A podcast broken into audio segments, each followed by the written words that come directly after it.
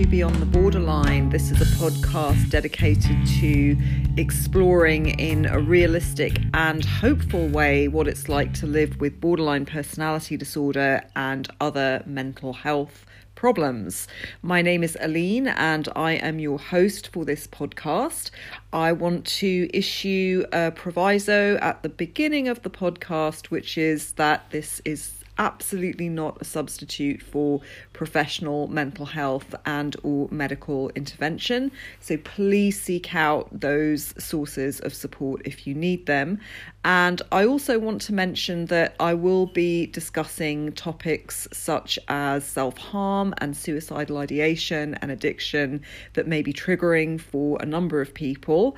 I aim not to discuss those topics in a detailed way, as I don't really think that adds anything to the discussion and does not really fit in with the mission of this podcast. However, in a spirit of being authentic about my life with borderline personality disorder, those topics will be mentioned in this and subsequent episodes, and I will do my best to issue trigger warnings before I start discussions about those or other potentially triggering topics.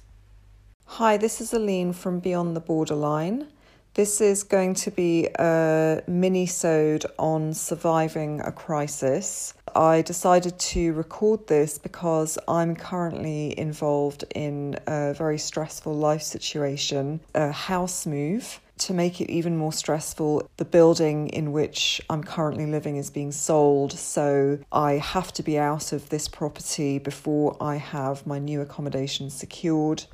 And although I do have help from mental health support workers to find temporary accommodation, still it's an extremely stressful time for me. And I have a dog, so I've been frantically getting boarding for him organised. And it will be the first time that I've had time apart from him since I adopted him four years ago. I do have a lot going on. As has been pointed out to me, a move is one of the most stressful life events for anyone. Having a mental health condition complicates things. I've been managing quite well under the circumstances, and at the same time I've been aware that things have felt a lot harder recently. I decided to put this episode out because in addition to hopefully being of some help to anyone out there who's listening who might need this information, I find that when I organise my thoughts and share what works for me in terms of coping strategies and skills for the benefit of others, it also benefits me. I'm going to be referring in this minisode to dialectical behavioural therapy skills primarily. I'm going to be referring to a publication put out by Marsha Linehan, who is the founder of dialectical behavioural therapy. She's also the professor of psychology and of psychiatry and behavioural sciences and director of the behavioural research and therapy clinics at the University of Washington. Dialectical behavioural therapy is an evidence-based treatment for people who have symptoms commonly associated with borderline personality disorder. And I will link the information about this publication in the episode notes. The publication is called D B T Skills Training Handouts and Worksheets. It's available on Amazon, and I use it in conjunction with an online peer study group for people who want to learn D B T skills, open to anyone who has an interest, as D B T has been proven to be helpful for people with other mental health diagnoses such as depression and bipolar disorder. I'm going to be defining, for the purpose of this episode, a crisis as a situation where you are highly stressed and you're at a point where your normal coping strategies are not working because you're emotionally too overwhelmed. A crisis is also something that's short term and that creates intense pressure to resolve the crisis now. That could be a number of different things. For those of us with B P D and B P D traits, a crisis doesn't need to necessarily be a life event that would generally can be considered highly stressful. It's any situations where our emotions become so overwhelming that it's difficult to function in the moment.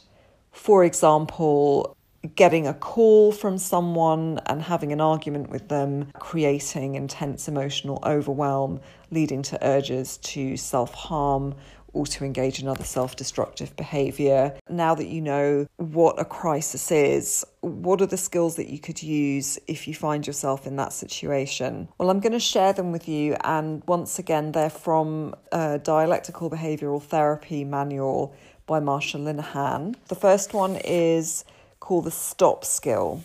STOP is an acronym for stop. S is in stop. You literally just don't move. You freeze.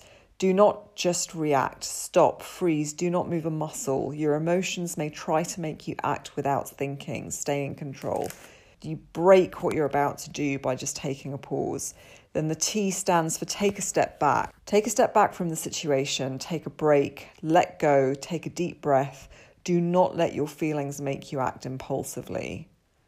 Okay, so let's say you have an urge to slam the phone down on someone that you're having a conversation with. Let's say you're talking to your boss. You know that slamming the phone down is, is not going to help you. And at the same time, you're really feeling emotionally aroused. So pause a minute, take a deep breath, just let it all out. And then the O stands for observe. Notice what is going on inside and outside you. What is the situation? What are your thoughts and feelings? What are others saying or doing?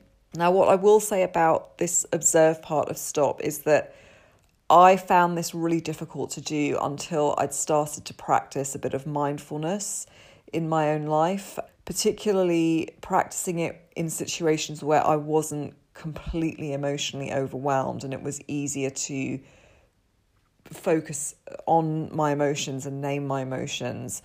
This didn't come easily to me. It took practice. If you do try this and you find that you just are unable to stop yourself from reacting, that's okay. It's a process. And actually just the fact that you notice this happened and I just reacted, that in itself is awareness. The P, the last part of STOP, is proceed mindfully. Act with awareness. In deciding what to do, consider your thoughts and feelings, the situation and other people's thoughts and feelings. Think about your goals. Ask wise mind which actions will make it better or worse. If you were talking to your boss on the phone and you had an urge to hang up because he gave you a critique for something and it's really upset you, let's say you use the stop skill, you'd want to start arguing with him or hang up the phone. So you just stop a minute, you take a deep breath, you, you go, okay, I'm feeling kind of angry, I'm feeling hurt, I feel that he's having a go at me, I'm thinking he's having a go at me, I feel really defensive. Then you proceed mindfully. You, you say to yourself, well, is it going to help me really if I hang up the phone or I start arguing with him? Maybe what I could do now is just go, okay, thanks for your feedback. Once I've calmed down a bit, I can maybe consider whether I think the, the critique is fair or not. And if I don't, I can come back to him when I'm calmer and maybe have a conversation that's less emotionally charged. That would be an example of the stop skill. Now, the next one is really one of my favorites that I'm going to share, and it's called the pros and cons skill. And it's particularly useful if you're in this crisis mode and you have an urge to self-harm in some way. By self-harm, I mean anything that's not going to be constructive for you. So that could be binge eating or self-harming with an implement or calling someone you know is is not a healthy person for you to be involved with. Fill in the blanks. Before doing that, one strategy that can really help, and it's helped me very often, is just to say, okay, well, before I do that, I'm going to do a pros and cons list of acting on this urge and not acting on this urge. Let's say, as an example, I have an urge to call someone that I know it wouldn't be wise for me to call, and I really have this urge to call them because I'm so emotionally charged up. What I could do is to write out, well, what are the pros of calling this person and what are the cons of calling this person? So I write the pros and cons, and then I go back and I do it again the other way. I say, well, what are the pros of not calling this person and what are the cons of not calling this person? And the thing that I find really helpful about this is that self-destructive actions do serve a purpose. If I just say, oh my God, no, no, no, no, I mustn't do that, I mustn't do that, it kind of just intensifies the urge. Whereas if I sort of acknowledge to myself, well, I'm really struggling emotionally, and actually doing this would, for about ten seconds, probably relieve my emotional distress. But the cons are that I'm going to not feel good about myself after I've made the call, and they outweigh the pros. I'm going to not do this. That that would be the ideal scenario. Now, another scenario is that you do a pros and cons list, both for acting on and not acting on the urge. And you say, you know what, I can't stop myself. I'm just going to do it anyway. Now, I'm not advocating any kind of self-harm, obviously. What I'm saying is that this is a process, and sometimes the awareness going, you know, actually, I've done this pros and cons. I know this is not in my interest, but at the moment, I'm so aroused emotionally that I'm just going to do this anyway. What might happen with that awareness is that when you're in a, a calmer state of mind, or a less emotionally charged state of mind, you start thinking about what you could do as a substitute for this thing that you're doing that's harmful. And I just want to reiterate, I'm not promoting or advocating self-harm. Please do not self-harm. However, the reality is that for those of us with B P D, self-harm urges are very common, and emotional distress is, is part of the, the illness that we suffer from. If you don't like illness, substitute another word. So I'm just trying to be realistic about how these skills have helped me and how they may be able to help you. Right, so moving on to the next skill for crisis survival. This is another one of my real favourites, particularly for self-harm urges, and that's changing your body chemistry. To reduce extreme emotion mind fast, remember these as T I P, T I P skills. Tip the temperature of your face with cold water. Holding your breath, put your face in a bowl of cold water, or hold a cold pack or Ziploc bag of cold water over your eyes and cheeks. Hold for thirty seconds. It says keep water above fifty degrees Fahrenheit. This is an American book. Caution, very cold water decreases your heart rate rapidly. So please consult your healthcare provider before using these skills if you have a heart or medical condition, or a lowered base heart rate due to medication, take a beta blocker, are allergic to cold, or have an eating disorder. We use this with caution. What I would say has helped me, and I think is pretty safe, is rather than putting your whole face in a bowl of cold water, is to hold ice cubes. Holding an ice cube is quite painful. It's not harmful in the way that uh, self-harm is. It's kind of a way to safely just diffuse that urge, which then allows you to problem solve and deal with whatever it is you're dealing with without just reacting to it through self-harm. Now, the next one is also part of these T I P skills. So it's the I of T I P. It's intense exercise to calm down your body when it's revved up by emotion. Engage in intense exercise, if only for a short while. Expend your body's stored up physical energy by running, walking fast, jumping, playing basketball, lifting weights, et cetera. Now, this is also something that I found helpful. At the moment, I am slightly hypomanic and with an elevated mood. I have seen my doctor about that, and one of my medications has been adjusted. However, I still have a lot of excessive energy, and I'm finding that walking and quite active yoga classes are helping with that. As a caution, this is from my own experience down. Breathe deeply into your belly. Slow your pace of inhaling and exhaling way down. On average, five to six breaths per minute. That's really slow. It's, is that... If you have an eating disorder, if you're recovering from an eating disorder and over-exercising is part of your eating disorder, you want to be careful with this one, obviously.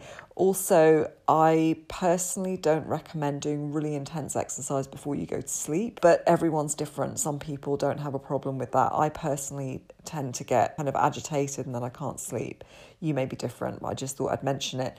And then the next part of T I P, which is P, is paced breathing. Now, I find this one really difficult to do when I'm particularly emotionally overwhelmed, because th- this is very counterintuitive. However, it does help, I found, when I'm really anxious or frightened.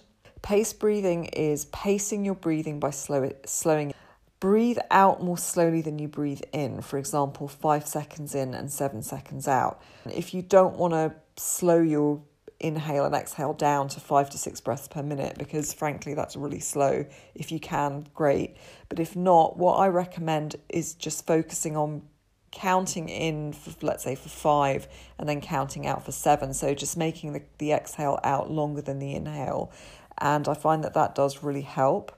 And this last part of this tip skill P, so we had pace breathing. Now this P is also this part, paired muscle relaxation. Okay, so again, this is one I personally find quite difficult to access when I'm in a crisis state, um, but everyone's different. So while breathing into your belly, deeply tense your body muscles, not so much as to cause a cramp. Notice the tension in your body. While breathing out, say the word relax in your mind. Let go of the tension. Notice the difference in your body. So that's similar in effect to the paced breathing. It's a good way of just slowing yourself down quite quickly if you're really agitated and anxious. I hope this short episode has been helpful to you. These skills have saved me many times, and, and particularly when I first started to get to grips with trying to handle my urges to act on my emotions. You know, I was pretty constantly in a state of emotional crisis. That's less so now. As I mentioned at the top of this episode, at the moment, now I'm more stressed and more agitated than I usually would be. In general, I, I'm not constantly in a state of emotional crisis. I, I do have periods where I'm calmer. I still need to use these skills, though. Uh, when I first started learning skills and tools and techniques to manage my emotions, I, I constantly used these because I was just constantly kind of veering from one crisis to the, to another, and I really didn't want to self-harm or to, to hurt myself in the different ways that we can hurt ourselves, unfortunately. So the, this, these are the skills that I came to again and again. And, and what I like about them is they're really quick, especially the tip skill. Boom, you do it and it changes your physiology quite literally very quickly. The pros and sco- the cons skill is also brilliant. I really recommend that one. And STOP is something that I recommend in general, even if you're not in an emotional crisis. And I'll conclude by saying that one of the things that was pointed out to me is that I had a much better chance of being able to access these tools when in when I was in an emotional crisis if I practiced them when I was not in one. So what I did is I started using, for example, the cold water or holding ice cubes. I would do that when I was sort of moderately agitated. And the more you practice, the more you will find that when you are in those really intense emotional states that happen for those of us with B P D, you will find it easier to access these tools that will make your life easier to manage. Please look out for my next part of a three-part episode on relationships and people with B P D, and specifically relationships between people with B P D and those with narcissistic traits and narcissistic personality disorder. Please, if you get a chance and you have a minute, please leave a review for me on iTunes, because I'm very happy to say this podcast is now on iTunes. It would really help to spread the message and get this information to anyone who may find it beneficial. Catch you next time. Take care. Bye.